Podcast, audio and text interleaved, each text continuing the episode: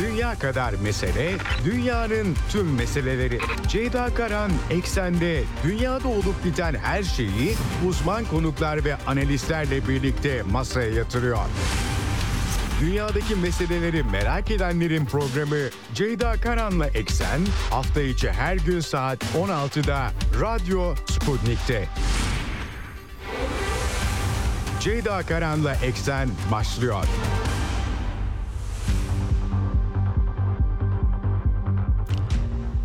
Eksenden merhabalar efendim. Bugün 11 Ocak 2024 günlerden Perşembe dünyadan haberlerle karşınızdayız. Yine yüklü bir gündem var hafta sonuna gelirken.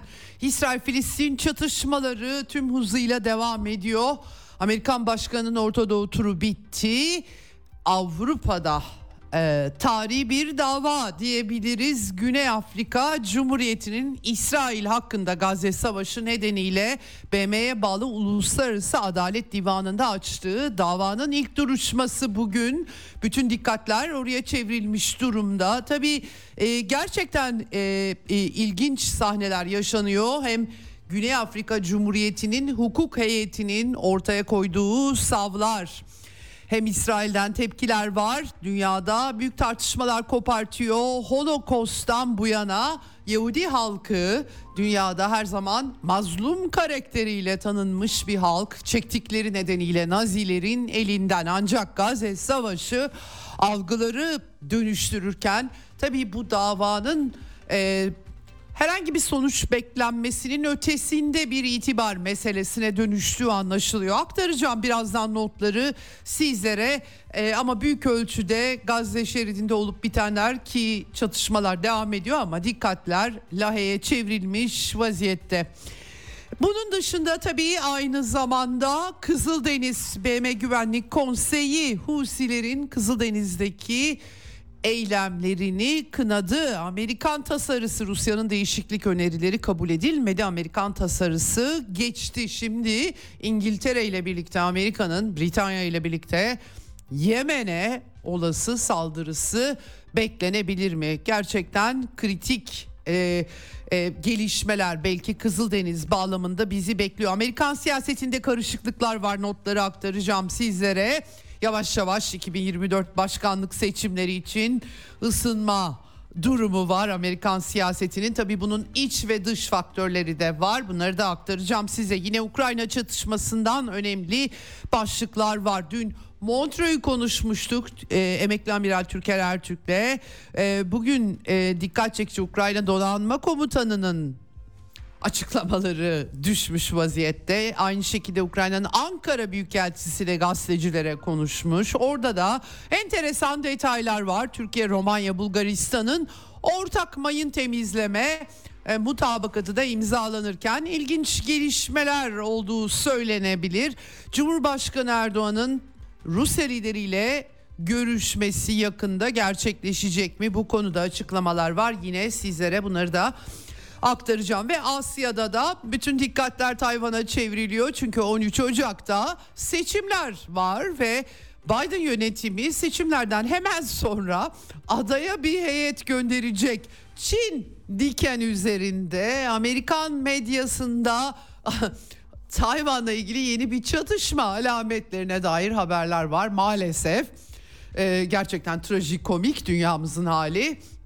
Bu açıdan hepsini aktarmaya çalışacağım. Programın son bölümünde araştırmacı yazar Emir Aşnaz konuğum olacak. Gazze şeridi, İsrail'in e, Gazze savaşını bölgeselleştirme ya da e, belki yayma amaçlı Amerikalılar biraz ayak diriyor gibi gözüküyor ama girişimleri, Hizbullah'ın pozisyonu, aynı zamanda da tabii ki Uluslararası Adalet Divanı meseleleri, uluslararası hukuk burada ne kadar çalışabilir?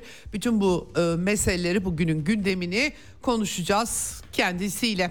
Evet başlamadan hemen frekanslarımızı tekrar etmek istiyorum. İstanbul'dan 97.8, Ankara'dan 96.2, İzmir'den 91, Bursa'dan 101.4 ve Kocaeli'nden 90.2 bunlar karasal yayın frekanslarımız. Bunun dışında Sputnik Türkiye'nin web sitesi üzerinden cep telefonu uygulamasıyla yine Türkiye'nin her yerinden bizi dinleyebilirsiniz. Telegram hesabını Radyo Sputnik eğer varsa Telegram hesabınız çok kolay bir biçimde bize erişebilirsiniz. Telegram hesabında Radyo Sputnik'e katılmanız hem canlı yayınları dinlemeniz hem daha sonra arkadaşlarım kayıtları koyuyorlar. Akşam saatlerinde dünyada ne olmuş, ne bitmiş, kim ne demiş, niye demiş merak ederseniz rahatlıkla Telegram'dan e, tekrarı dinleyebilirsiniz. Diyelim başlayalım eksene. Dünya kadar mesele, dünyanın tüm meseleleri. Ceyda Karan Eksen'de dünyada olup biten her şeyi uzman konuklar ve analistlerle birlikte masaya yatırıyor. Dünyadaki meseleleri merak edenlerin programı Ceyda Karan'la Eksen hafta içi her gün saat 16'da Radyo Sputnik'te.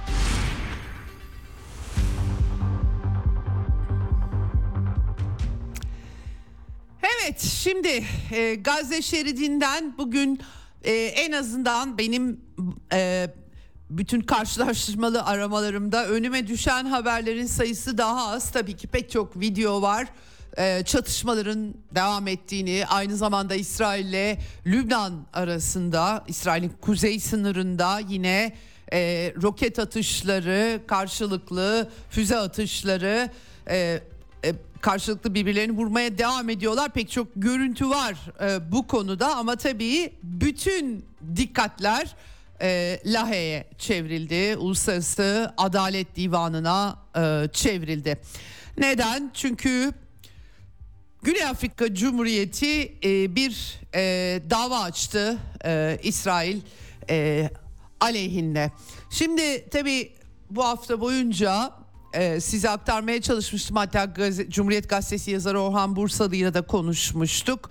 Gazze şeridinde 7 Ekim'de Hamas'ın baskınından bu yana olup bitenler gerçekten misilleme operasyonları ve kara harekatı ve oradan yansıyan görüntüler İsrail e, siyasi liderliğinin mesajları İsrail açısından hiç de hoş bir görüntü oluşturmadı. Hamas'ın baskını e, çok kısa sürede 24 saat gibi kısa bir sürede e, öldürülen 1200 kişi bunların bir kısmının İsrail ordusu tarafından yapıldığı daha sonra ortaya çıkarılmıştı ama tabii e, o panikle olmuş olması baskını e, dünyada algılanışı İsrail'in ardından gelen misillemesiyle 180 derece değişmiş durumda. Çünkü toplu cezalandırma, can kayıpları, siviller, kadın ve çocuk 23 bin 500'e yakın can kaybı açıklanmış durumda ve Birleşmiş Milletler Ajansları da hayır bu böyle değil demiyorlar açıkçası.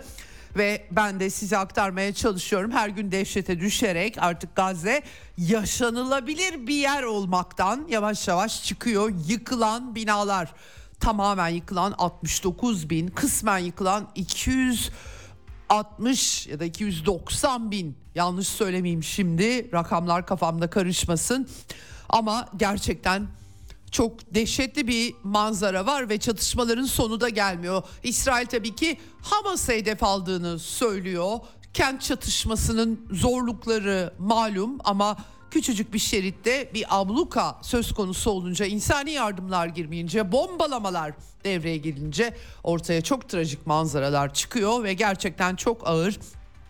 Amerikan Dışişleri Bakanı e, bu hafta Orta Doğu'daydı. Hafta sonu, geçen hafta sonu Türkiye ile başladı. Yunanistan'a gitti ve oradan e, Ürdün, e, Katar, Birleşik Arap Emirlikleri, Suudi Arabistan, İsrail'e tekrar gitti. Beşinci tur olarak ziyaretleri oldu ve e, özellikle bu olup bitenler karşısında Amerikalıların bu hafta içerisinde biraz tabii tedirginliği, endişeleri özellikle e, ortaya çıkan ve birazdan aktaracağım Lahey Adalet Divanı'ndaki dava ile ilgili tabii Amerikalılar İsrail'in soykırımla suçlanamayacağını savunuyorlar. E, bunun e, e, bir şekilde doğru olup bitenlerin doğru tanımlanması olmadığını söylüyorlar ama tabii bu kadar e, İsrail'in aşırı sağcı ve aşırı dinci yetkilileri, siyasilerin açıklamaları e, Uluslararası Adalet Divanı'ndaki sonuç ne olursa olsun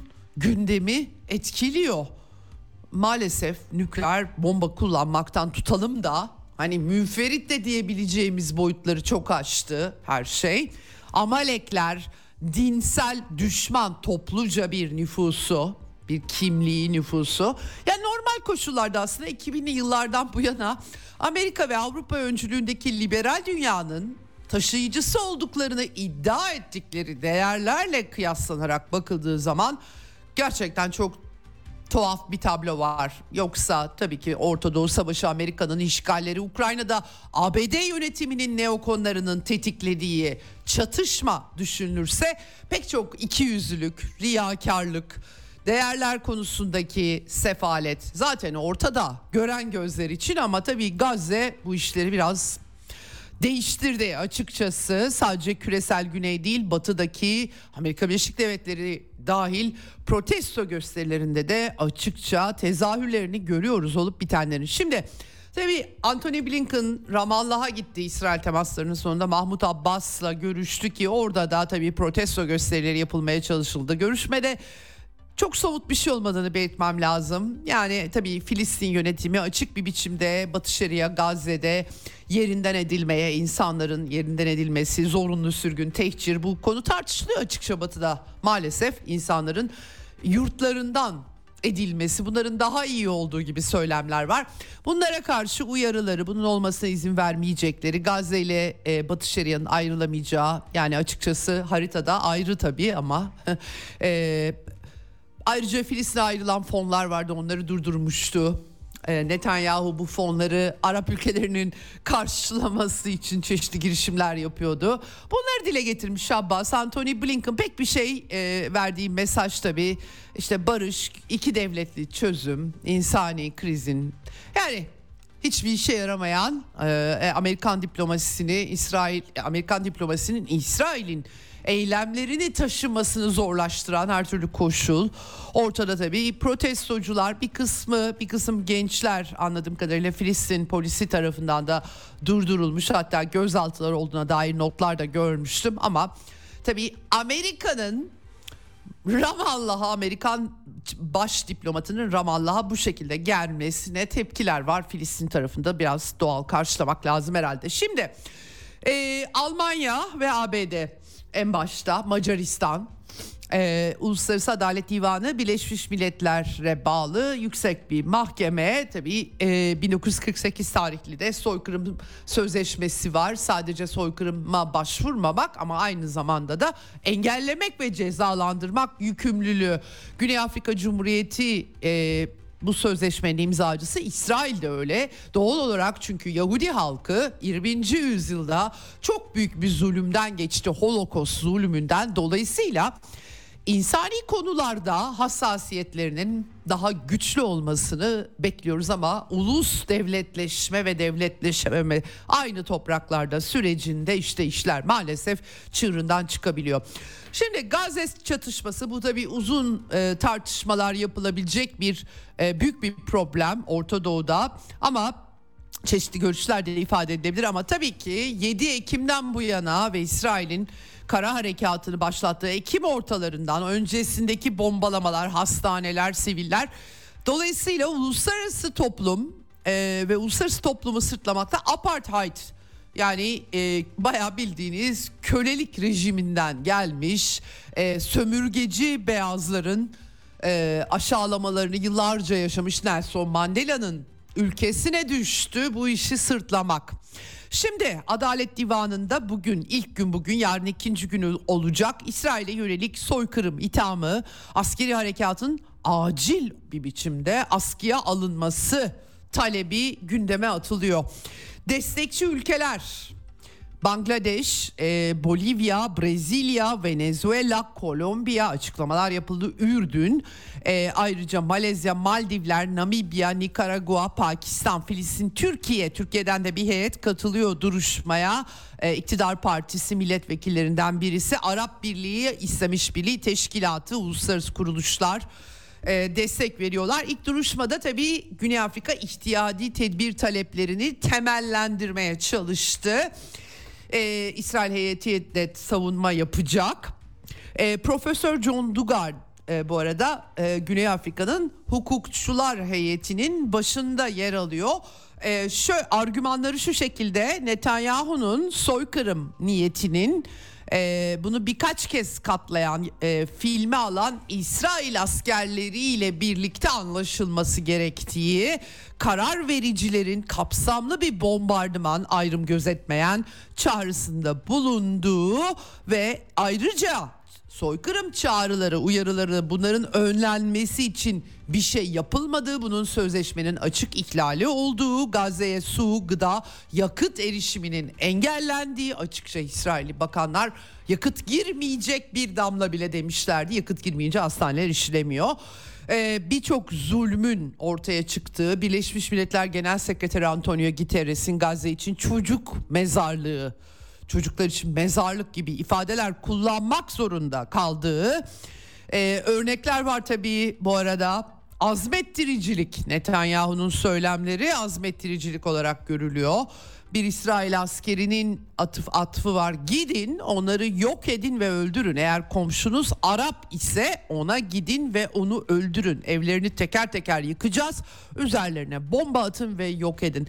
Gerçekten böyle söylemler o kadar çok var ki sosyal medyada ve Telegram hesaplarında. Ben bir noktadan sonra dehşete kapıldım. Hamas'ın ilk eylemini e, eleştiren bir isim olarak söylüyorum. İsrail'in intikamı ve e, açıkça Gazze'yi nüfusundan etmek için fırsat bildiği bir ortam olduğu e, buna dair çok somut açıklamalar var. Gönüllü sürgün vesaire. Şimdi tabii uluslararası toplumun soykırım sözleşmesini imzalayanların bunları önleme sorumluluğu olduğu e, ve e, İsrail'in verdiği tepkiler karşısında Güney Afrika'nın şok geçirdiği, şoke olduğu savaşçılarla Hamas yani ya da diğer Filistinli gruplarla sivil nüfus arasında ayrım yapılmadığı bir hapishane niteliğine büründüğü Gazze'nin e, vurguları var. Tabii bunun tarihsel 76 yıldır sistematik baskı şiddetlere atıf var elbette. Ama e, e, burada e, en son savaştaki eylemler, evlerini terk etmeyi reddedenlerin öldürülmesi, pek çok açlık yüzde 97'si neredeyse açlık e, yaşıyor, tıbbi yardım ulaştırılamıyor, bebekler bu işin parçası. E, dolayısıyla tabii e, gerçekten bütün biriktirilenler kullanılıyor. 84 sayfalık bir başvuru var burada. Filistinlileri öldürerek ciddi bir biçimde zihinsel ve bedensel zarar vererek çok sayıda amputasyon yapılıyor. Hesaplanmış yaşam koşulları yaratarak soykırım işlendiği savı. Tabi İsrailler bunu reddediyorlar. Lahey'de Filistinliler, İsrail destekçileri toplandı mahkeme önünde görüntüleri de var ellerinde bayraklarla. E, sosyal medyada bu arada e, Filistin'in yardıma ihtiyacı var notuyla kampanya başlatıldı. Uluslararası Ceza Mahkemesi'ne de bu işi taşımak için Adalet Divanı ayrı çünkü fotoğraflı videolu kanıtlar. Herkes kanıtları döksün deniyor. Hakikaten de e, kanıt e, niteliği taşıyabilecek ya da bu şekilde iddia edilebilecek çok sayıda malzeme var dediğim gibi ben de dehşetle izledim. Herkes şikayetini göndersin. Böyle adeta bir küresel kampanyaya dönüşmüş vaziyette.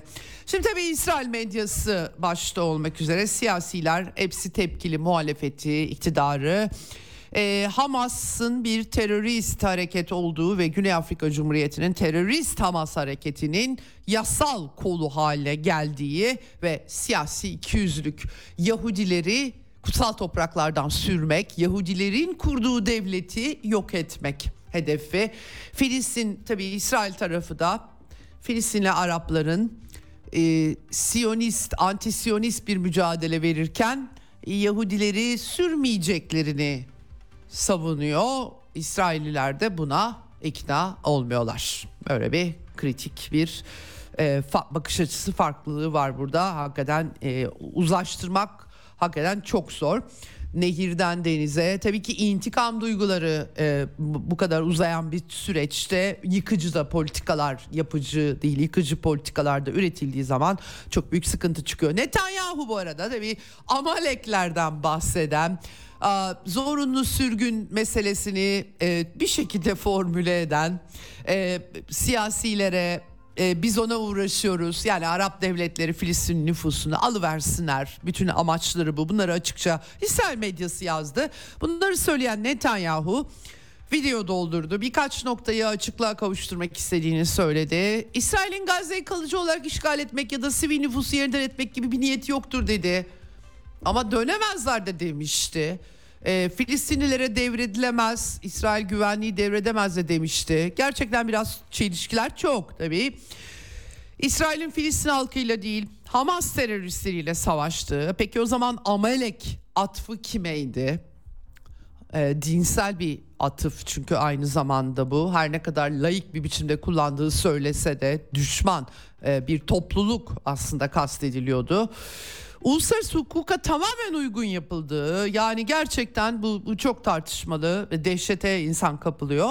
E, bunları dile getirdi. E, gaddarca ve mantıksız demişti Isaac e, Herzog İsrail Cumhurbaşkanı. Muhalefet politikacıları aynı şekilde ateş püskürüyorlar. Ama işte ortada Gazze'de çok büyük bir insani dram var. 3 ayda 23 binden fazla can kaybı var ve bunların çoğu kadın ve çocuklardan oluşuyor. O zaman bu işte e, diyelim ki İsrail'in iddiaları doğru. Bu işte çok ters giden bir şeyler var. E, İsrail askerlerinin çektikleri videolar, çıplak soyulmuş insanlar sonradan çoğu Hamaslı bile olmadığı ortaya çıkan. Yani gerçekten e, savaş suçu ben soykırım e, tabii ki sözleşme hukukçular tartışıyorlar. Ben çok siyasileştirilmiş bir kavram olduğunu düşünüyorum ama savaş suçları çok açık bu tabloda. Naçizane e, izleyen bir gazeteci olarak ve üzülen bu konuda bir gazeteci olarak bunu belirtmeliyim. Efendim e, açıklamalar var. Kolombiya e, hükümeti açıklama yaptı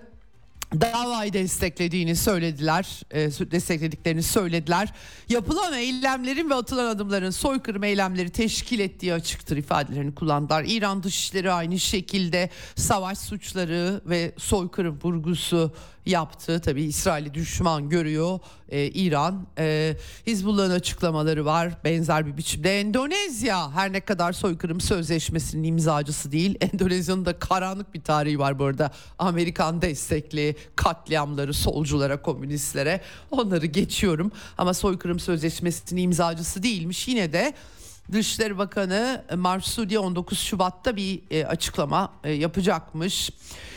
Ee, bu arada e, tabii pek çok devletten geliyor yarına da sarkacak notlarım bu bağlamda. E, ama e, bir ilginç bir haberde İngiltere bir soruşturma başlatmış. Londra polisi bunu yazan da İsrail medyası Yediot Ahronot gazetesi e, Londra polisi havaalanlarından geçip gidenlere tanık sıfatıyla savaş suçları ve insanlığa karşı işlenen suçlarla ilgili bilgilendirme çağrısı yapan tabelalar asmış. Çok çarpıcı gerçekten. Eğer tanıklık ettiyseniz bu durumu polise bildirebilirsiniz diye. Bu yüzden hatta biraz İsrail ile İngilizler papaz olmuş anladığım kadarıyla e, protesto e, ettikleri itirazda bulundukları İngiliz makamlarına söyleniyor. Bu arada İspanya Başbakanı da bir Madrid'de Büyükelçiler Konferansı'nda batılı ülkelere çağrı yapmış. Artık yeter Filistin devletini tanımanız gerekiyor. Zaman geldi. Biz İspanya olarak 7 Ekim saldırısını da terör saldırısı olarak kınadık ama iş burada bitmiyor. İsrail'in kendini savunma hakkı, uluslararası hukuku, sivil hukuku bu kadar e, e, yerle eksan ederek olmaz tarzında bir açıklama yapmış ve Filistin halkının Hamas'ın eylemlerinin bedelini ödememesi gerektiği vurgusu yapılmış burada. Tabi e, BM'de tanıyan ülkeler var Filistin özel yönetimine ama Birleşmiş Milletler'de resmi bir tanınma mekanizması yok. Gözlemci üyelik sadece var. Şimdi bunun dışında bir de Finlandiya'daki aşırı sağcı hükümetten ilginç bir çıkış gelmiş anladığım kadarıyla. Ya da bir çağrı tam detayına bakamadığım için konfirme de edemiyorum ama e, Eurovision şarkı yarışmasından İsrail'in çıkarılması. E, diğer yandan Finlandiya'da Yahudi düşmanlığının da güçlü olduğunu söyleyenler var. Tabii onu da belirtmek gerekiyor. Evet böyle bir çerçeve var. Muhtemelen bugün e, daha daha haberler yoğunlaşacak. Kalanları da notları da e, aktarmaya çalışacağım yarın sizlere. Tabii çatışmalar devam ediyor. Ee, Hamas ve Filistinli grupların İsrail ordusuyla kapışmalarının çeşitli videoları da sosyal medya kanallarıyla yayınlanıyor. Aynı şekilde Lübnan meselesi İsrail Genelkurmay Başkanı Herzi Alevi'nin sert bir çıkışı oldu. Netanyahu da 8 e, Ocak'ta kuzey sınırında bir askeri birliği ziyaret etmişti ve orada Hizbullah'la savaşta dahil her şeye hazırız diye mesaj vermişti. İşte Genelkurmay Başkanı Halevi de yine İsrail askerleriyle buluşmuş. Gazze'de girip yok edemediğiniz bir kilometre yoksa nasıl ki aynı şekilde Lübnan'da girip edemeyeceğiniz bir bölge yok demiş. Topyekün yıkım. Sizi gerekli yerlere yerleştireceğiz. Gereken neyse onu yapacaksınız diye de eklemiş vaziyette. Ee, gerçekten bölgesel çatışma riski en başından beri hiç dinmiş değil. Açıkçası Hizbullah e, ki suikastler de aktarmıştım. Ocak başından itibaren zincirleme bir biçimde en son Hizbullah komutanı öldürüldü. Irak'ta Nuceba hareketi, İran'da terör saldırısı oldu. IŞİD üstlendi dendi ama arka arkaya direniş hattının vekalet Hizbullah açıkça aslında İsrail'e çatışıyor tabii ama e, belirli dengeleri de güderek yapıyorlar bunu. Suriye aynı şekilde Irak İslami direnişi Konoko petrol sahasını Amerikan üsleri hala orada yasa dışı bir biçimde onları hedef almışlar. Yani bu kapışmada devam ediyor. Nasrallah'ın cuma günü yaptığı son açıklamalar vardı. Aynı çerçevede bu işin bölgeselleşmesi bir ayağını da Kızıldeniz oluşturuyor. Çünkü belki de en somut Hizbullah dışında ya da Amerikan üslerinin hedef seçilmesi dışında en somut halka Husilerden geldi. Ensarullah Hareketi Yemen'de 2015'ten beri Amerikan destekli Suudi Arabistan'ın kurduğu koalisyonla savaştaydılar. Geçen yıl biraz barış umutları belirmişti.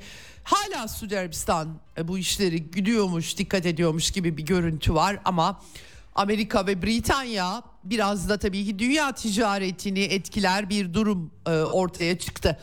Husiler sadece ve sadece İsrail'e giden gemiler ve İsrail gemilerini hedef aldıklarını söylemişlerdi. Diğer uluslararası büyük taşımacılık şirketlerinin tankerlerinin rahatlıkla geçebileceğini söylemişlerdi. Bunu altın çize çize dile getirdiler ama tabii arada başka gruplar da çıkıp başka tankerleri de hedef mi alabiliyor?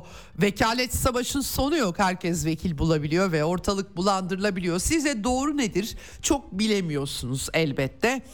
Dolayısıyla Husilere karşı Amerikan yönetimi açıkça akıllı bir taktik izledi bana sorarsanız.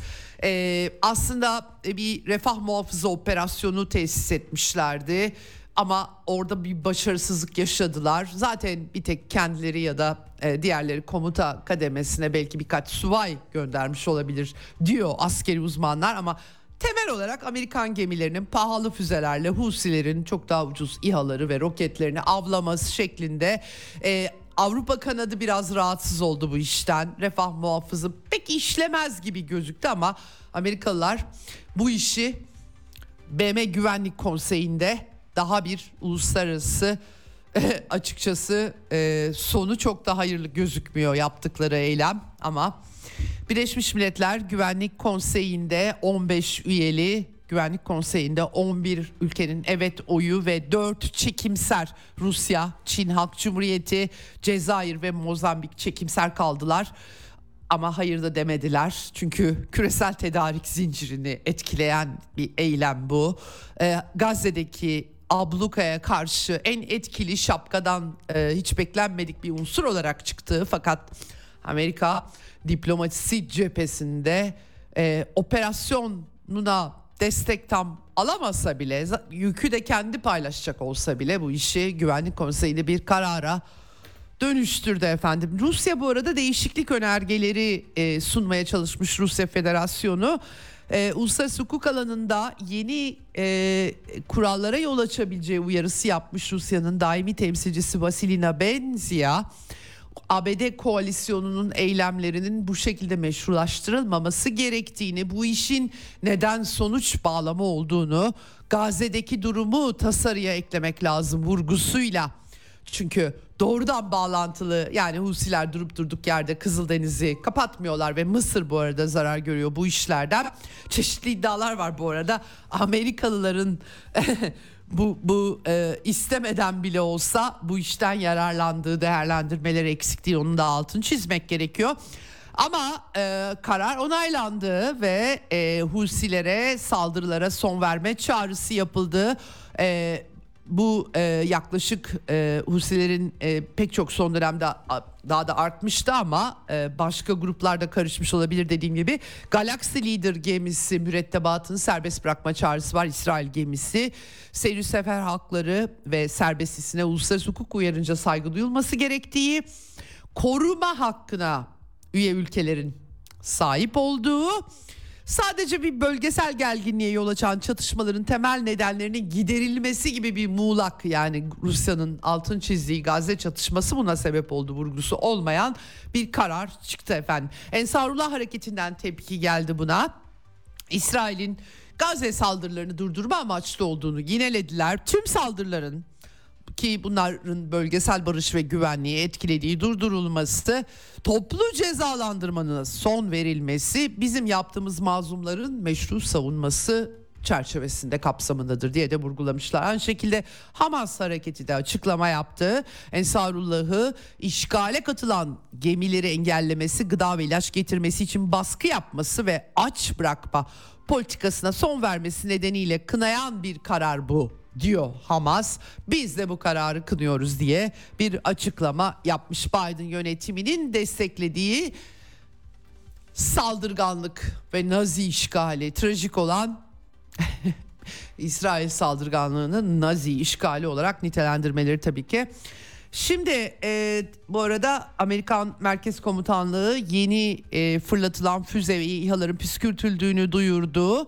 USS Dwight Eisenhower uçak gemisi, USS Gravely, USS Laboon, USS Mason ve İngiliz donanmasına ait bir de e, e, HMS Diamond Destroyer'i birleşik bir de, gemi grubu. Aslına bakarsanız Amerika ve e, İngiltere'den oluşuyor. Ayrıca FA-18 avcı uçakları da havalanmış önleme yapmak için Yemen'den 18 İHA, 2 seyir füzesi ve bir gemisi var. Füzenin önlendiği belirtiliyor. Burada tabii e, e, Husiler 31 Aralık'la ilgili dün açıklama yapmışlardı ama bu işler benim anladığım kadarıyla The Times gazetesi İngiltere'nin açıkça yazıyor. İngiltere ve Amerika'nın bir askeri saldırı başlatmanın eşliğinde olduğu bir de BM'den de karar çıkmış vaziyette. De facto Amerikan ve İngilizlerin Yemen'e saldırılarının yolu açılıyor gibi bir durumla karşı karşıyayız maalesef. Bu karambolde bir de İran geçen sene Amerika ile bir kriz yaşanmıştı ve bir tankere el koymuştu e, Amerika.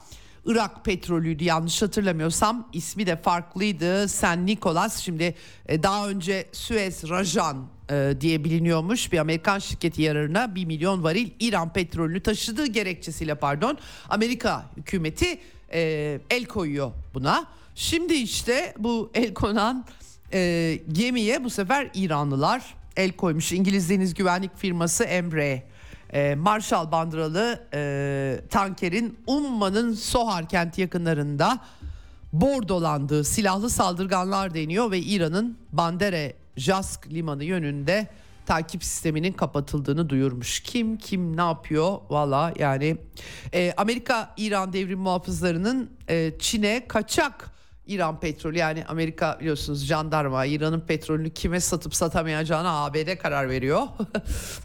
o yüzden yaptırım var satamazsın diyerek el koymuştu. Şimdi tabii e, geminin bu arada Türkiye'nin batısına Ali Ağa'ya gitmekte olduğu e, vurgusu var. E, bir şekilde İranlılar bu yasa dışı el koymaya yanıt vermiş gibi gözüküyorlar göreceğiz. Evet şimdi Amerika'da bir skandal var. İki gündür aktarıyorum size aslında.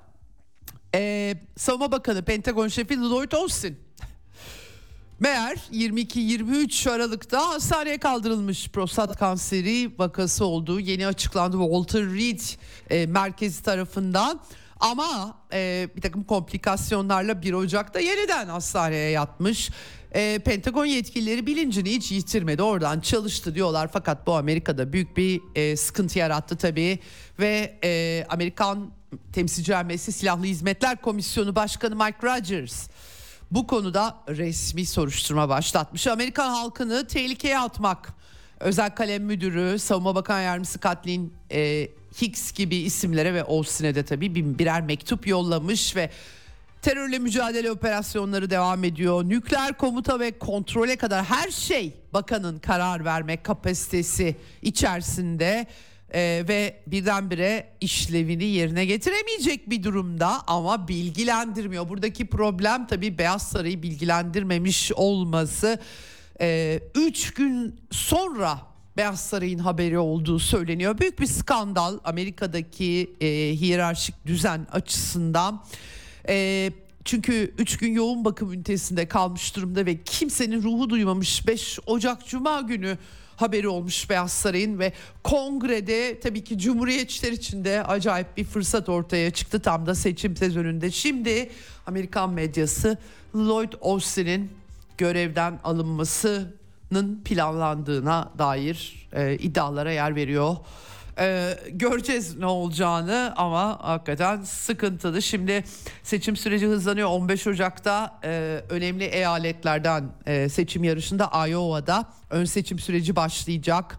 Orada e, Trump'ın mesajları var. E, ben olsaydım diye başlayan. Hakikaten bu arada Amerika'da Biden yönetimi için sıkıntılı bir dönem. Kimileri Biden'ın aday ama e, mürüvvetini ikinci kez yaşayamayacağını düşünüyor. Ekonomist dergisinin kapağı çok çarpıcı bu bağlamda. E, bir eski model bir araç konuluyor buraya ve e, 42'de yapıldı. Yani 1942 2024'te yola çıkmaya uygun mu? Artık bu yaşta Biden hurdaya gitme zamanı var diyor alenen ekonomist kapağı.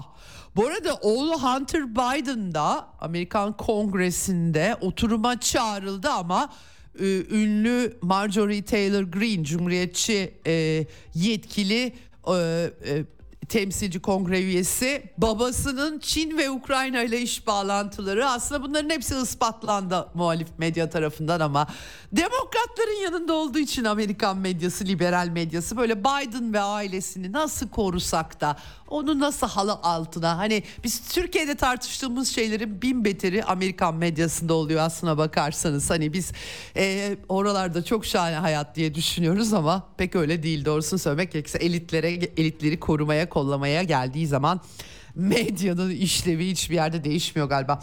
Şimdi tabii e, Marjorie Taylor Greene iş bağlantıları hakkında sorular sormaya başlamadan önce hışımla odayı terk etmiş Biden'ın oğlu. Bu arada da Biden'a da cesurca sorular soruyorlar tabii. Ben videolarını da izledim. Gazetecilerden biri bugün uyuşturucu aldın mı diyor. Laptopu sayesinde babasına pedofili dediği çok sayıda e, kö- e, e, nahoş görüntüleri genç kızlarla ayrıca uyuşturucu müptelası olduğu da artık Amerikan kamuoyuna mal olmuştu.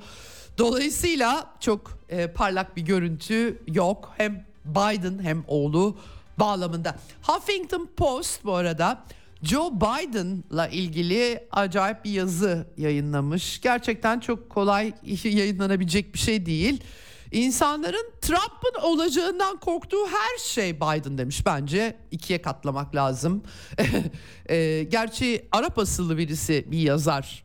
Ekber Şahit Ahmet. Amerikalı olabilir tabii bilemiyorum kim o. İlk defa duyuyorum açıkçası. Biden yönetiminin her yeri gerdiği başta Orta Doğu olmak üzere e, ve e, açıkçası politikalarının dünyada barış dışında her şeye yol açtığını çok güzel özellikle Orta Doğu'dan yola çıkarak e, zulüm bu imparatorluk var olduğu sürece devam edecektir. yani gerçekten e, Joe Biden'ın savaşçı politikaları, Ukrayna'da yarattığı büyük dram, Minsk anlaşmaları, BM Güvenlik Konsey, Konseyi'nin onayı olmasına rağmen uluslararası hukuk hiçe sayılarak uygulanmaması, silahlara boğmak ve Donbas'a ve Rusya'ya tabii ki asıl hedef Rusya'yı bölmek, parçalamak ve Rusya'ya saldırmak ve rejim değişikliği, Amerikalı neokonların Orta Doğu'da takıntıları var ama sadece Orta Doğu'da mı takıntıları var? Kendi hegemonyalarını devam ettirecekleri dünya bu hegemonya uğruna sürekli karışıyor. Dolayısıyla Trump evet Kasım Süleymani'nin öldürülmesi talimatını verdi ve Bağdat'ta bir suikastle alenen Amerikan kovboyları çalıştı. Ama öte yandan Trump yeni bir çatışma çıkartmadı. Dünyanın herhangi bir bölgesinde hakikaten Amerika Amerikan son dönem tabii Amerikan tarihinde 4 yıllık Trump başkanlığında hiç başka bir çatışma olmadı dünyada. Joe Biden başa gelir gelmez belalar ortaya çıktı kaldığı yerden 2014'te Kiev'deki darbeden tutarak yeniden o zaman başkan yardımcısıydı. Ukrayna'nın başsavcılarını ne güzel kovdurdum diye nutuklar atıyordu. Paraları vermeyeceğimi küfür ederek çok da küfürbaz. Ben şahsen e, bir araya gelmiştim bir keresinde maalesef. Oradan çok şaşırmıştım. Daha entelektüel bir insan zannediyordum. Oysa aslında karakter olarak Trump'ın demokrat versiyonu sonradan edindiğim izlenim bu oldu. Ee, gerçekten Huffington Post makalesi bana az gibi geliyor. Trump ise Fox News'a burada konuşmuş. Demiş ki 5 Kasım seçimleri için zaten zayıf Biden. Eğer ben başkan olsaydım ne Ukrayna'da gerilim çıkardı ne de Hamas 7 Ekim saldırısını yapabilirdi demiş. Hakikaten doğru diyor olabilir açıkçası. Ee, yani ayrıca tabii kaos var bugün. Putin ve Xi Jinping tüm diğer zeki liderler karşısında Joe Biden iki cümleyi bir araya getiremiyor demiş. Valla doğru söylüyor açıkçası. Ukrayna'da savaş asla olmazdı. Rusya asla Ukrayna'ya girmezdi. Doğru Minsk anlaşması uygulansaydı hiç böyle bir şey olmazdı. Doğru söylüyor.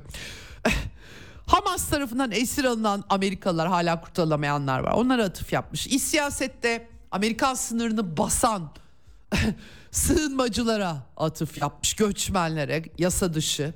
Bütün dengeleri alt üst ediyor. Doğru söylemiş açıkçası Donald Trump yani.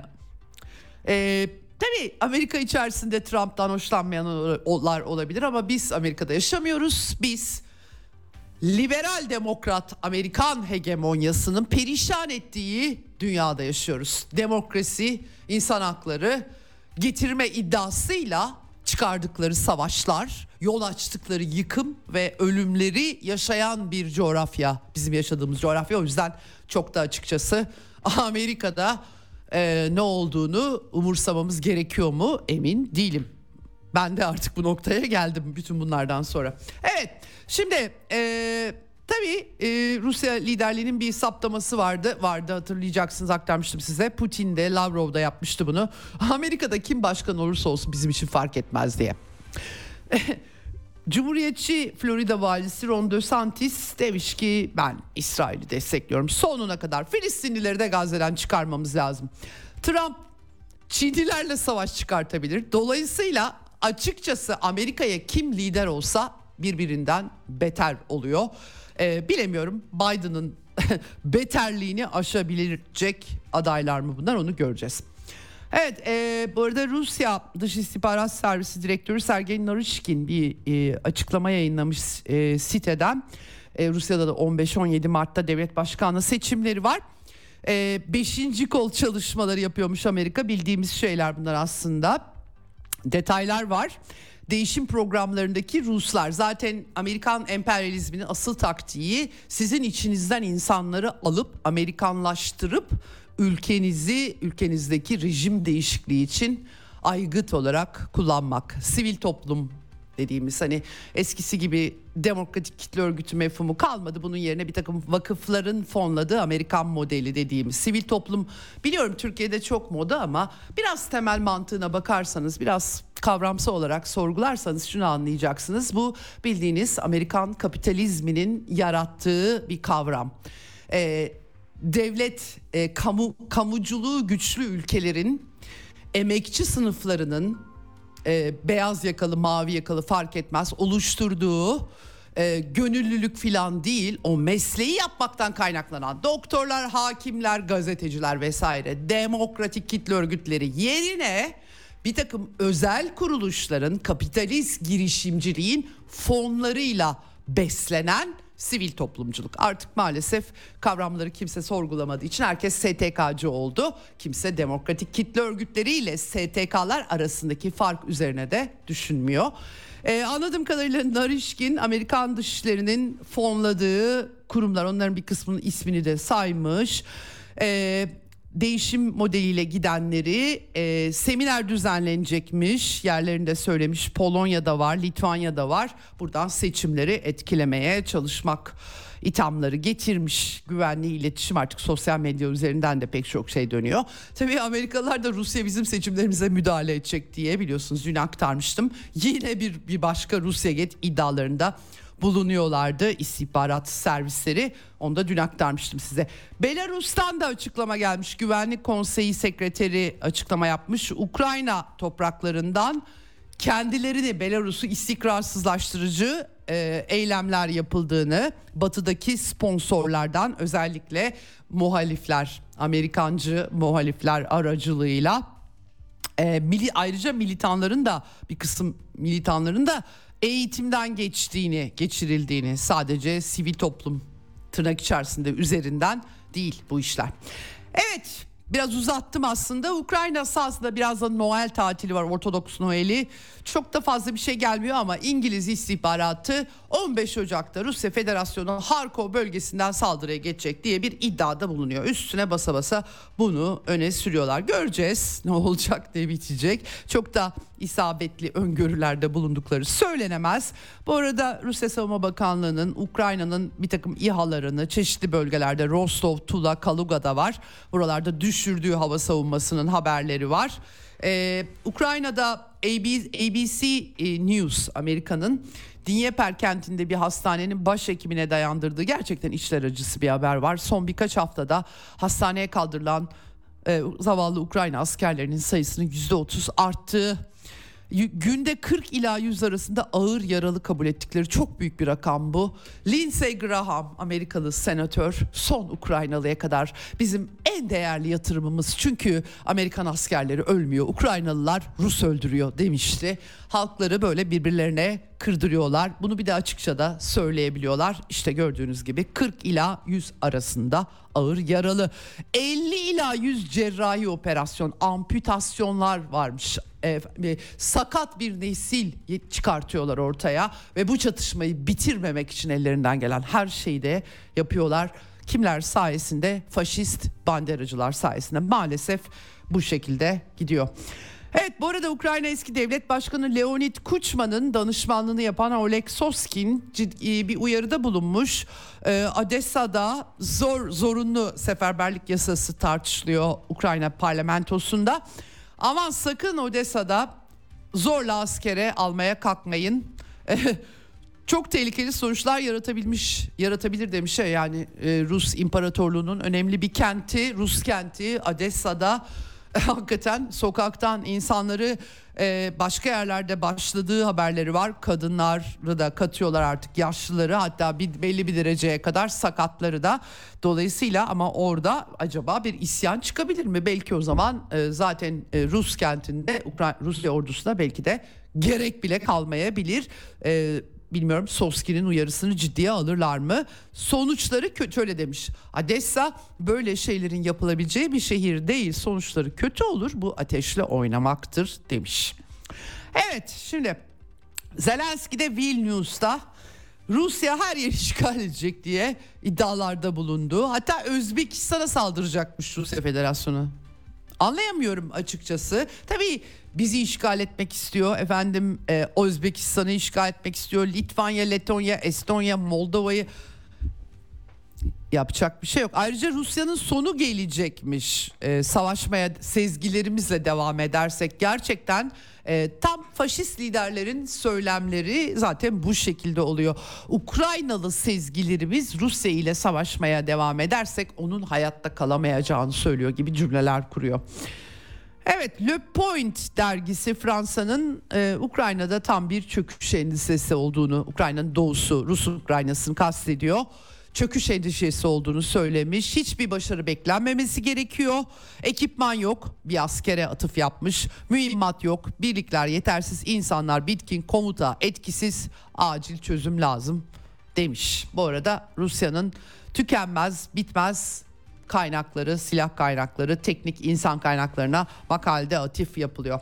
Efendim Avrupa Komisyonu'nun iç pazar üyesi Thierry Breton sözümüzü yerine getireceğiz. Mart ve Nisan ayında Ukrayna'ya 1 milyon top mermisi tedarik edeceğiz. Yeter ki savaş sürsün. Avrupalılar barış fonundan savaş fonlayan Avrupalılar.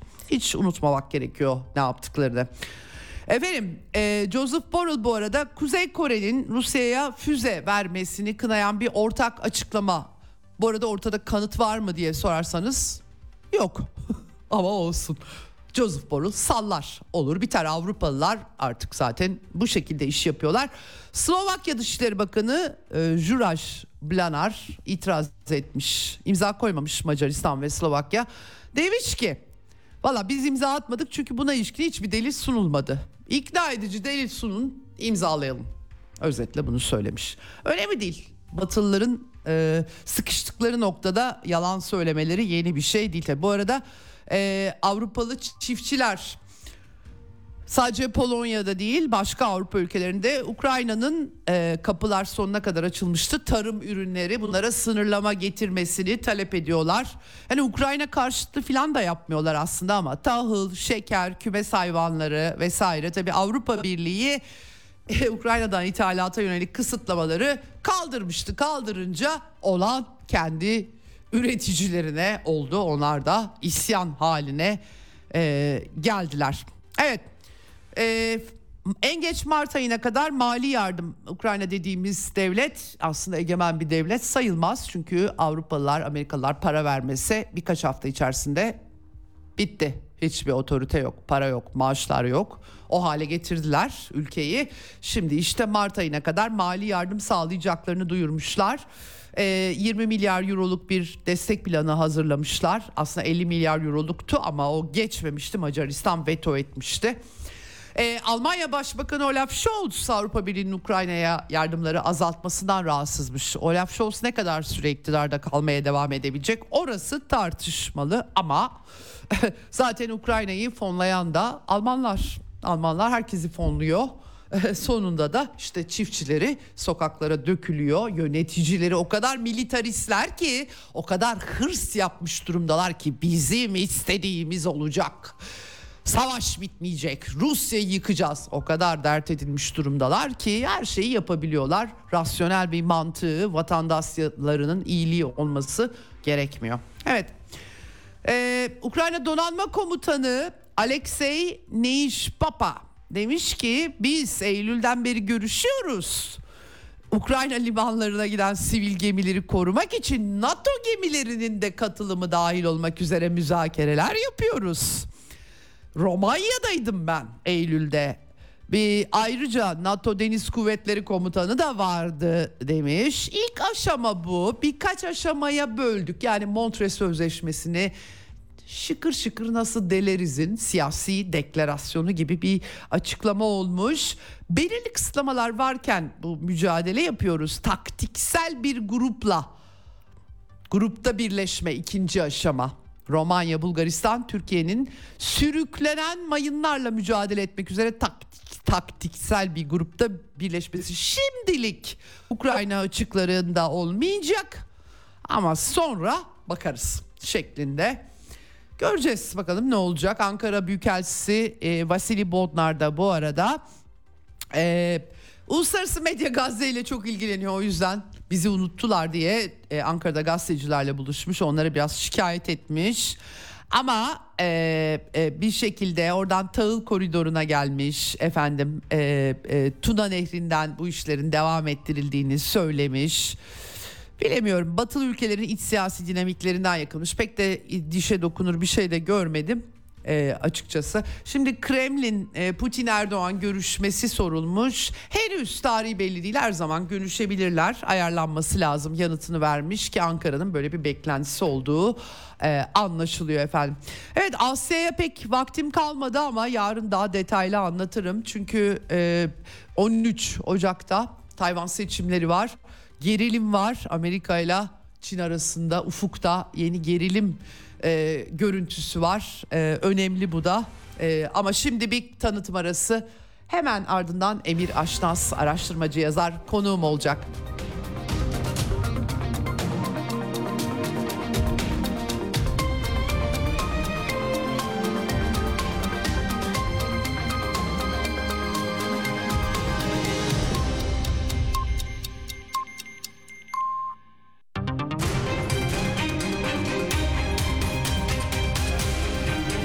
Radyo Sputnik. Anlatılmayanları anlatıyoruz.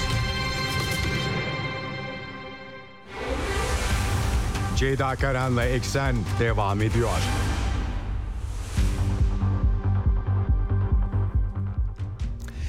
Evet Eksen'in son bölümündeyiz. Telefon hattımızın diğer ucunda araştırmacı yazar Emir Aşnaz var. Hoş geldiniz yayınımıza. Hoş bulduk. Merhabalar Ceyda Hanım.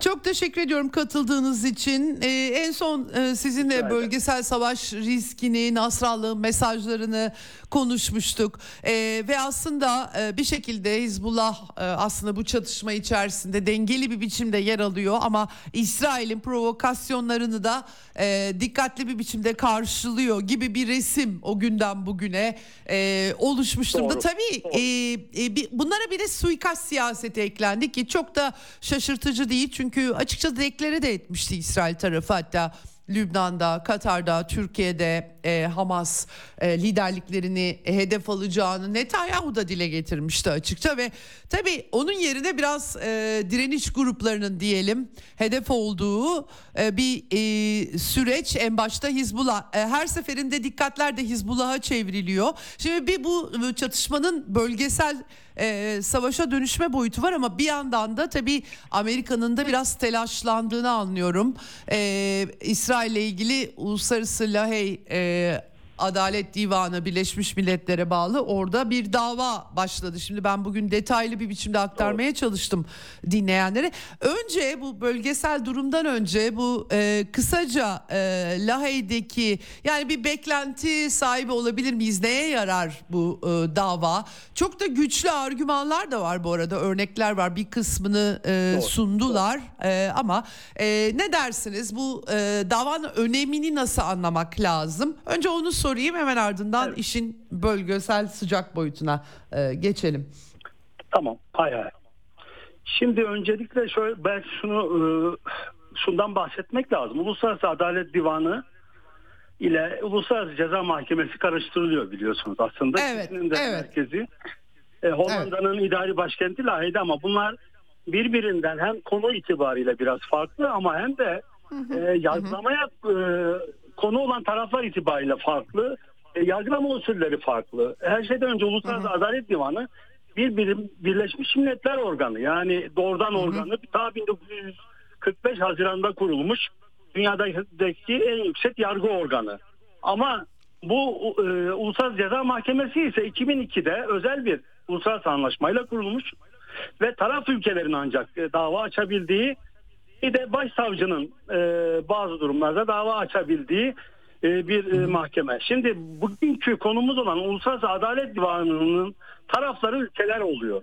Ama Uluslararası Ceza Mahkemesi'nin ise gerçek kişiler taraflar. Yani e, soykırım insanlığa karşı suçlar, savaş suçları gibi suçları işleyenler hakkındaki iddiaları e, e, soruşturuyor ve yargılıyor ve bunlar hakkında karar veriyor. Uluslararası Adalet Divanı'nın ise Birleşmiş Milletler organı olarak iki temel e, yargılama şeyi var, konusu var. Bir tanesi devletler arasındaki devletlerle ilgili ihtilafların çözülmesini. O da önüne geliyor. Devletler kendileri başvuruda bulunuyor. Örneğin Türkiye ile Yunanistan bir konuda bir Evet. ihtilafımız var e, deyip konuyu oraya götürüyorlar ve e, baştan Uluslararası Adalet Divanı vereceği kararı kabul edeceklerini söylüyorlar. Böyle bir yargılama yapıyor. Asıl amacı bu. Ama ikinci bir e, temel işlevi de kendisine yöneltilen, yönlendirilen bu konularda görüş bildiriyor. Yani bu konuda da ama bu görüşler bağlayıcı değil. Şimdi bugünkü e, yani İsrail'in soykırımla suçlandığı dava aslında bu ikisinin dışında gibi duruyor. Çok özel bir durum. Yani ilk dava değil. Ben biraz karıştırdım. Daha önce Gambiya'nın e, Myanmar'la ilgili ve Ukrayna'nın e, Rusya ile ilgili e, bu konu benzer şikayetlerini de ele almış ve incelemiş. Halen sürüyor davalar ama geçici önlemler de al- aldığını sanıyorum. Şimdi bu dolayısıyla ama şunu söyleyelim. Bu dava e, bildiğiniz üzere Güney Afrika 23 Aralık'ta açtığı bu davada esas itibariyle yine Birleşmiş Milletler'e taraf bütün ülkelerin aslında uymak zorunda oldukları kabul etmeseler de dahi uymak zorunda oldukları soykırım ve soykırımın önlenmesi anlaşmasına dayanarak açıyor bu davayı. Ve bu davada ki İsrail aslında hani e, olmasa da taraf olmasa da önemli değildi ama 1951'de de taraf olmuş bu anlaşmaya. Ve işte, e, belki burada ironisi var. Bu anlaşma e, yani bir anlamda o zamanlar ve daha sonra da yaygın slogan haline gelen Never Again yani bir daha asla e, e, şeyiyle sloganıyla ve e, Yahudilere karşı Nazilerin uyguladığı Holokost'la Holokost'tan hareketle düzenlenmiş bir anlaşma. Ve bunda şu an İsrail e, davalı konumunda tırnak içerisinde. Evet. Şimdi Evet. burada tabii e, Uluslararası Adalet Divanı'nın kararı doğrudan e, bağ- aslında bağlayıcı teorik olarak. Fakat doğrudan icra gücü yok. Yani doğrudan uygulam çünkü devletler olduğu için bunun tarafı.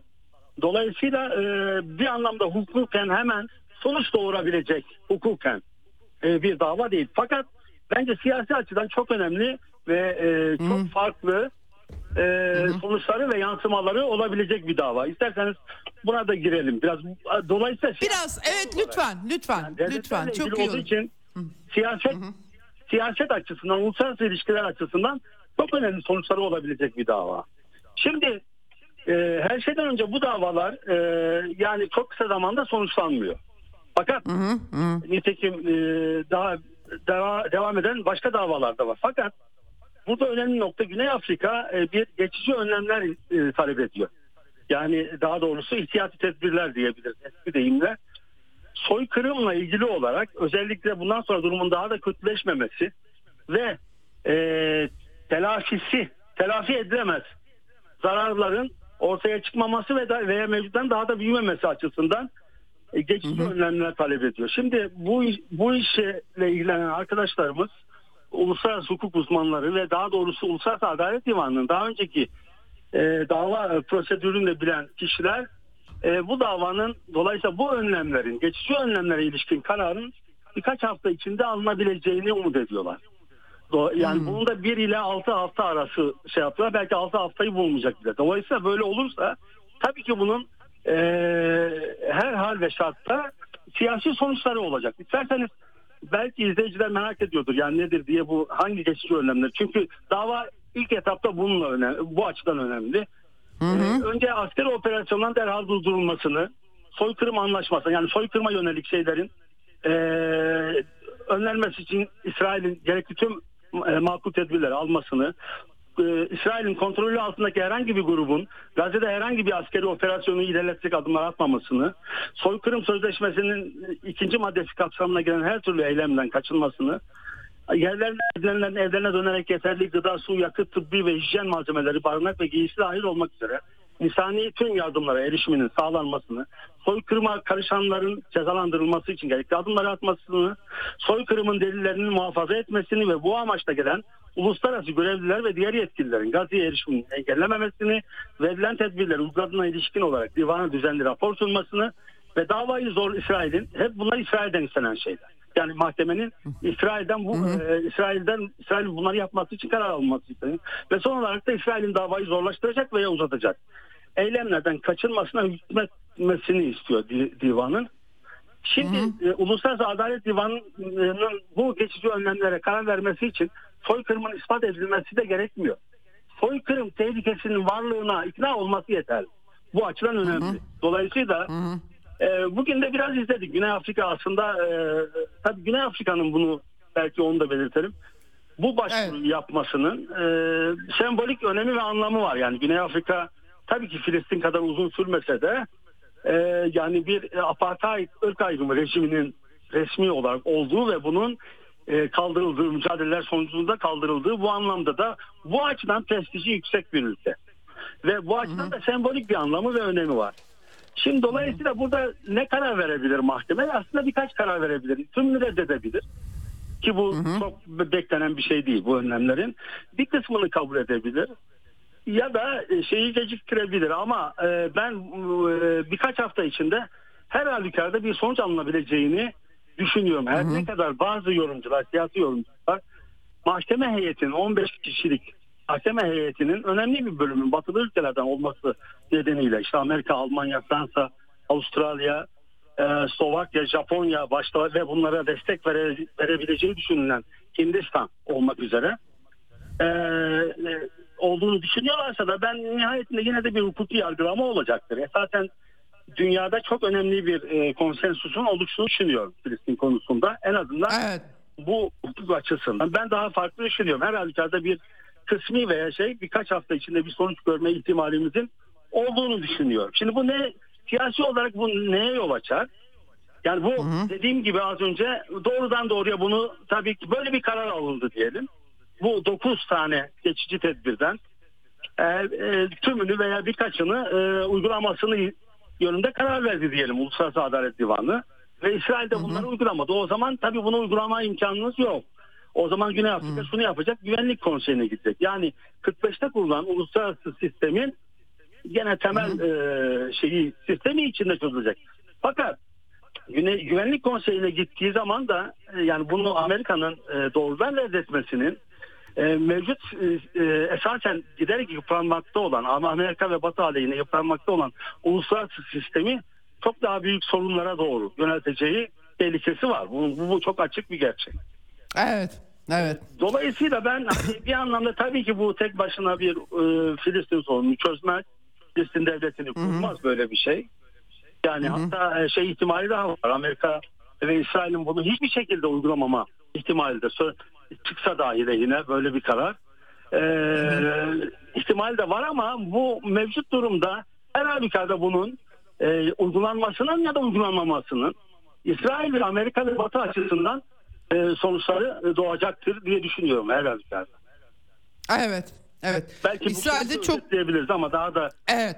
Tabii. Biraz daha gelişmesini tabii beklemek lazım. İlk e, gelen şeyler çünkü e, muhtemelen sizin belki dediğiniz gibi kısmen bir Evet, evet. Kız, şuna da yol açabilir. Bakın yani bu e, şeyi de e, hızlandırabilir. Yani Amerika ve İsrail'in savaşı durdurma ya da kısmen durdurma. Yani uluslararası Evet. bu da bir ihtimal dahilindedir. Yani böyle Evet. demiyorum. Uluslararası Adalet Divanı kararı çıkmadan ve o yönde çıkacağını görürlerse yani ondan Evet. önce e, bir adım atma e, zorunda da bırakabilir. Ayrıca Evet. Uluslararası Ceza Mahkemesi'nde başvuru var biliyorsunuz. Belki onu da çok Evet. kısa söyleyelim. Onu da Filistin e, gözlemci üye olan Filistin devleti Birleşmiş Milletler'de yaptı. Ama o savsaklanıyor. O daha yani buna göre e, yani bu da siyasi bir e, şey. Yani hukuk, tür hukuki Evet. organ değil ama Evet. Uluslararası Ceza Evet. Mahkemesi daha da siyasi bir organ.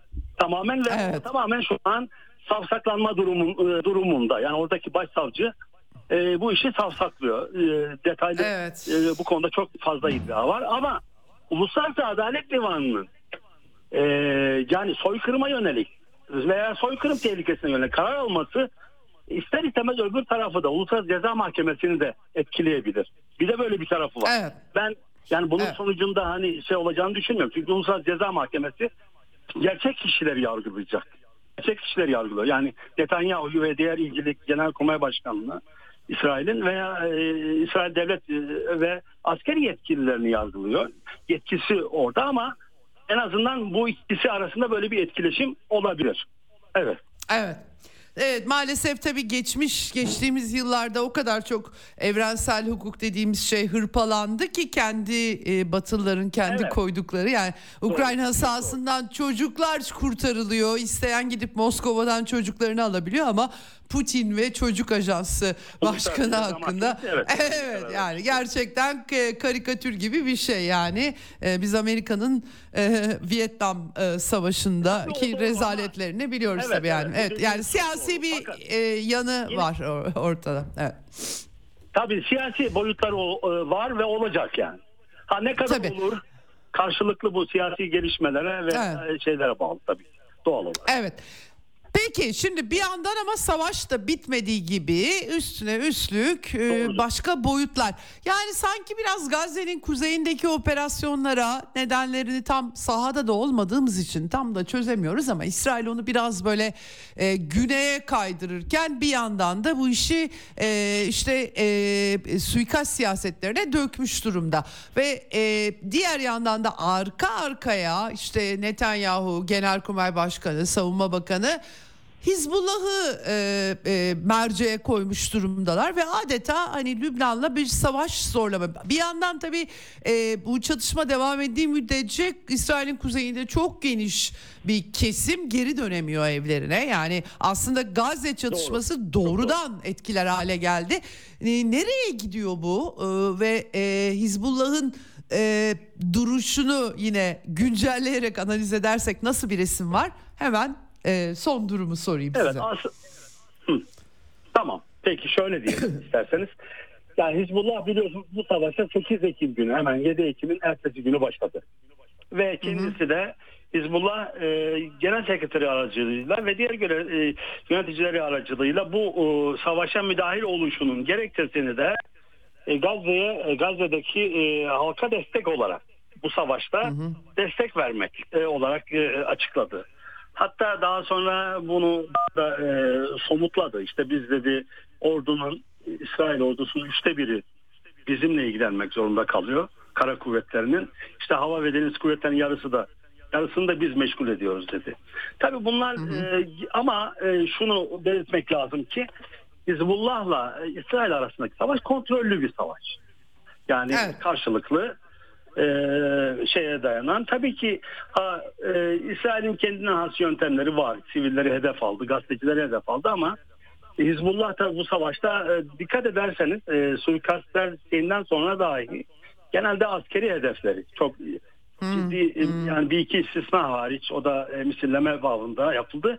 Dışında tamamen askeri hedefleri hedef aldı ve askeri hedeflere saldırdı ve bunda aslında önemli bir başarı da sağladı. Şimdi e, fakat aslında savaşın başından beri ya daha doğrusu İsrail Hizbullah'ın savaşa e, kontrolü de olsa müdahil olmasından bu yana e, oluşan e, bölgesel savaş e, tehdidine ilişkin denklemde bir değişiklik yok aslında. Aynı aynı yerde hmm. duruyoruz. Hem şu an bir bölgesel topyekun savaş şu an yok ama bunu da gelecekte de olmayacağı kesin diyemiyoruz. Yani başlangıçtaki nokta neredeyse bu anlamda o gün de buradayız. Fakat hı hı, e, hı. biraz daha son zamanlarda İsrail bunu zorluyor gibi. Yani hani aslında Hizbullah'ın e, şeyi e, son derece netleşti. Aslında başta da açıktı ama e, dolayısıyla Hizbullah esas itibariyle topyekun bir savaşı tercih etmiyor. Amerika da evet. topyekun bir savaşı tercih etmiyor. Özellikle kendisinin de doğrudan doğruya müdahil olacağı bir topyekun savaşı tercih etmiyor. Bunlar açık. İsrail'in de bir bölümünün tercih etmediğini biliyoruz ama Netanyahu ve diğer askerlerin bir bölümünün gerekirse işi oraya yönlendirme ya da en azından daha çok Amerika'nın destek ve mevcut savaşın daha da sürmesini sağlamak üzere Amerika'yı tehdit içinde bir anlamda e, topyekun savaş tehdidini canlı tutmak istediğini söyleyebiliriz en azından. Ee, ama şöyle bir şey var aslında e, yalnız tabii e, Salih Aruri yani Hamas'ın başkan yardımcısını, Politbüro başkan yardımcısını ve Beyrut'un güney e, banliyosunda Dahiye'de öldürmesinden sonra tabii bu iş önemli bir tırmanışa geçti diyebiliriz. Üstelik hı hı. Hizbullah Genel Sekreteri daha önce de e, yani bu tür uyarılarda bulunmuştu. Buna rağmen e, bir anlamda İsrail bu uyarıyı göz ardı ederek savaş alanını Beyrut'a kadar bir anlamda genişleterek yerleşik kırmızı çizgileri ve angajman kurallarını ihlal etti. Yani burada çok ciddi bir e, Hizbullah'ı kışkırtma söz konusu.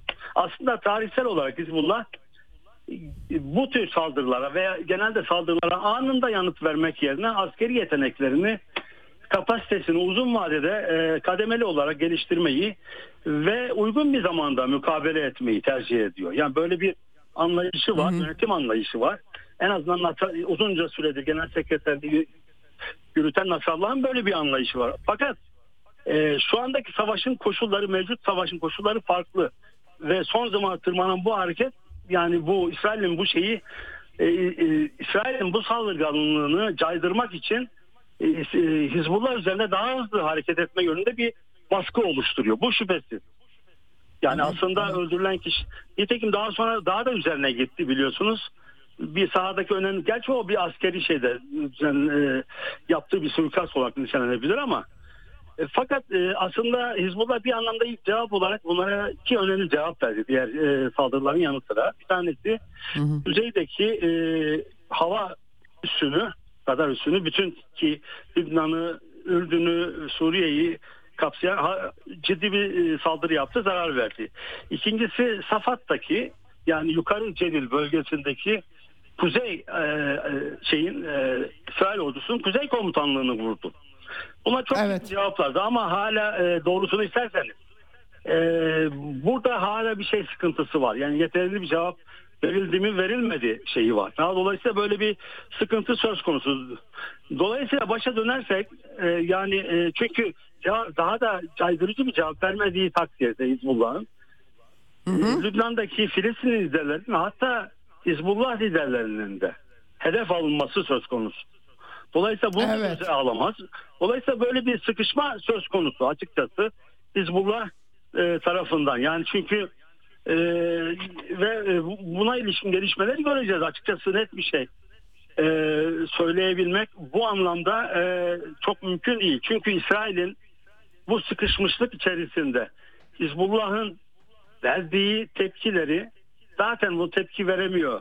Yani ne, ne, ne pahasına olursa olsun savaştan kaçınmak istiyor şeklinde bir yorumlama ihtimali var. Bu da tabii işleri daha da zorlaştırır. Halbuki Hizbullah genelde topyekun bir savaştan kaçınmak istiyor ama buna da her zaman kendini hazır tutmak istiyor. Dolayısıyla bundan kaynak dolayısıyla böyle bir e, şey olur. Yani yoksa aslında Hizbullah'ın genel olarak İsrail'le savaştan topyekun demiyorum ama orta yoğunluktaki bir çatışmadan e, bir e, ve hatta bir konvansiyonel yüksek yoğunluk bir savaşa dönüşecek bir savaşa hazır olmasaydı 8 Ekim'de inisiyatif alıp doğrudan Filistin'le dayanışma için bu savaşa girmezdi.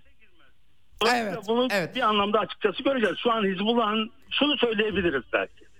Hizbullah'ın ideal sen- senaryosu bugün bir yazarın da belirttiği gibi aslında e, Hizbullah uzmanı İsrail Lübnan sınırında e, yani kısasa kısas karşılıklı mukabele çatışmalarla tanımlanan ve İsrail'in tepkisini sindirip gerilimi azaltmasını e, sağlayan 8 Ekim sonrası angajman kurallarına dönebilmek.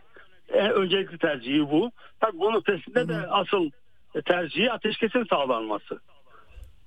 Dolayısıyla Evet. bu hedefler bu hedefler Hizbullah'ı ancak e, Hizbullah'a karşı tek başına karşı koyamayacak olan İsrail'i ABD'yi topyekun bir bölgesel savaşa sürükleyip sürüklememesine bağlı.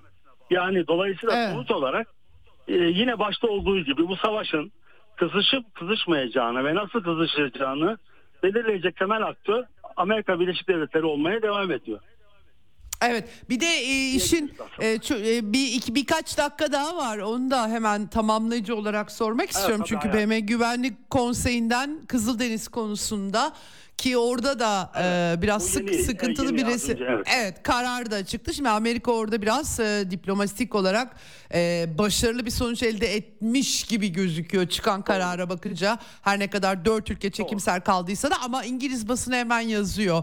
Amerika zaten işi yapacak olan Amerikalılar ve İngilizler onların gemileri Yemen'e saldırabilirler. Doğru. İşin içerisine uluslararası taşımacılık e, da girdiği için E, bir de tabii şimdi burada vekalet savaşı Husiler tabii bir tek bizi İsrail'le ilgili olanlara hedef alıyoruz diyorlar ama e, başkaları araya girip Birleşik Arap Emirlikleri faktörü de var orada. Doğru, doğru. Suyu bulandırabilir. E, hikayesi de olduğuna dair. yani tabii ya yanıltma operasyonuna çok e, müsait bir zemin hazırlıyor.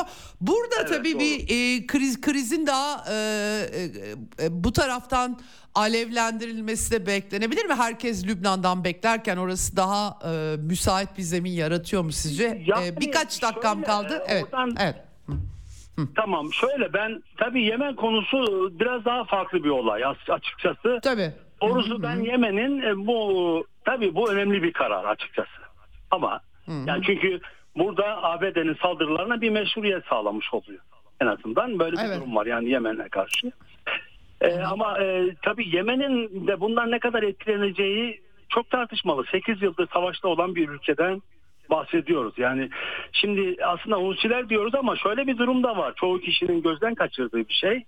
Yani Evet. Husileri aşan bir e, e, bir entite bir varlık orada söz konusu. Yani Ansarullah adlı örgüt yani Husilerin ıı, tabii ki Husiler çünkü bir aşiretin adı ve liderinin lideri de o aşiretin lideri.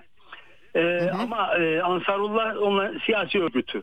Şimdi si- Ansarullah isimli siyasi örgüt aynı zamanda diğer birçok siyasi örgütle beraber ve devletten kalan kurumlarla beraber bir yapı oluşturmuş durumda. Yani Yemen devleti dediğimiz Ali Abdullah Salih dönemindeki devlet esas itibariyle başkent de orada yani e, ordusuyla vesaire şu an bunların elinde bir anlamda. Şimdi dolayısıyla Evet. ama bunlar şu ana kadar da pes etmiş değiller. E ben anlam, ya zaten yaptıkları şey aslında İsrail'i engellemekti. Ve buna devam edecek. Bunun çok böyle caydırıcı bir şey olabileceğini ben düşünmüyorum ama yine de bir karar olarak önemli bir karar. E, bir de tabii şunun üzerine geldi. Dün e, Ansar daha doğrusu Yemen hani ordusu adına açıklama yapan e, Yahya, Yahya Sarı. Sarı sanıyorum is- isimli. Sari. Evet. Sarı. Ee, de yani bir Amerikan gemisinin de hedef alındığını söyledi. İlk kez kabul ettiler. Her ne kadar detay vermediyse bu karar da bize biraz da onun üzerine geldi. Sanki neredeyse Evet. hani kasten yapılmış gibi. Yoksa e, dolayısıyla ben o, o anlamda ama o bir etkiliyordu şu ana kadar ve şu anda da etkilemeye devam eder. Fakat ben e, açıkçası şeyi daha önemli bir iddia, e, daha önemli bir e, daha önemli etkilerde bulunacak bir e, faktör olarak görüyorum. Bugün başlayan davayı.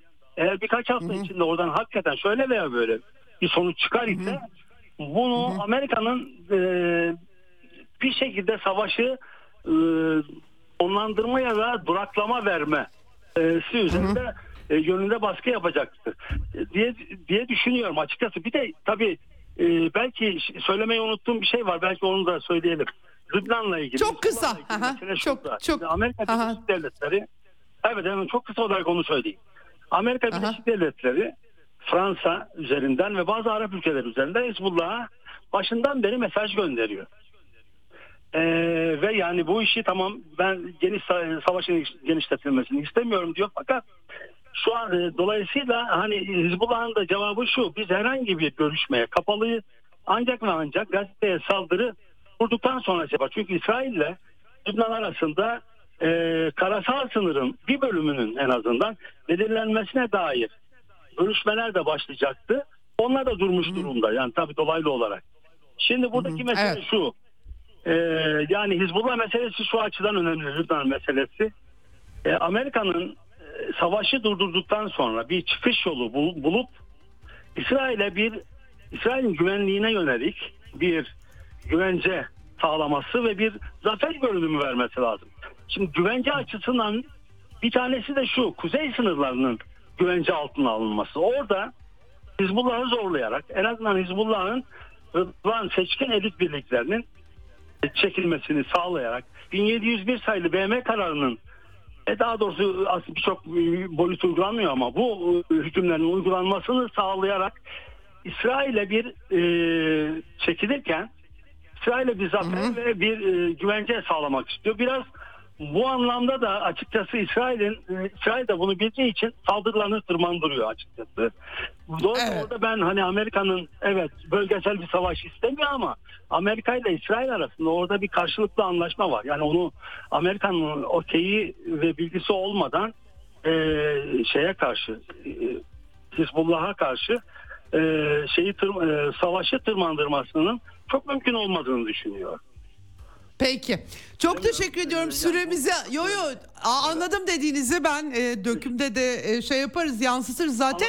Çok iyi anladım dedi. Evet yo yo evet.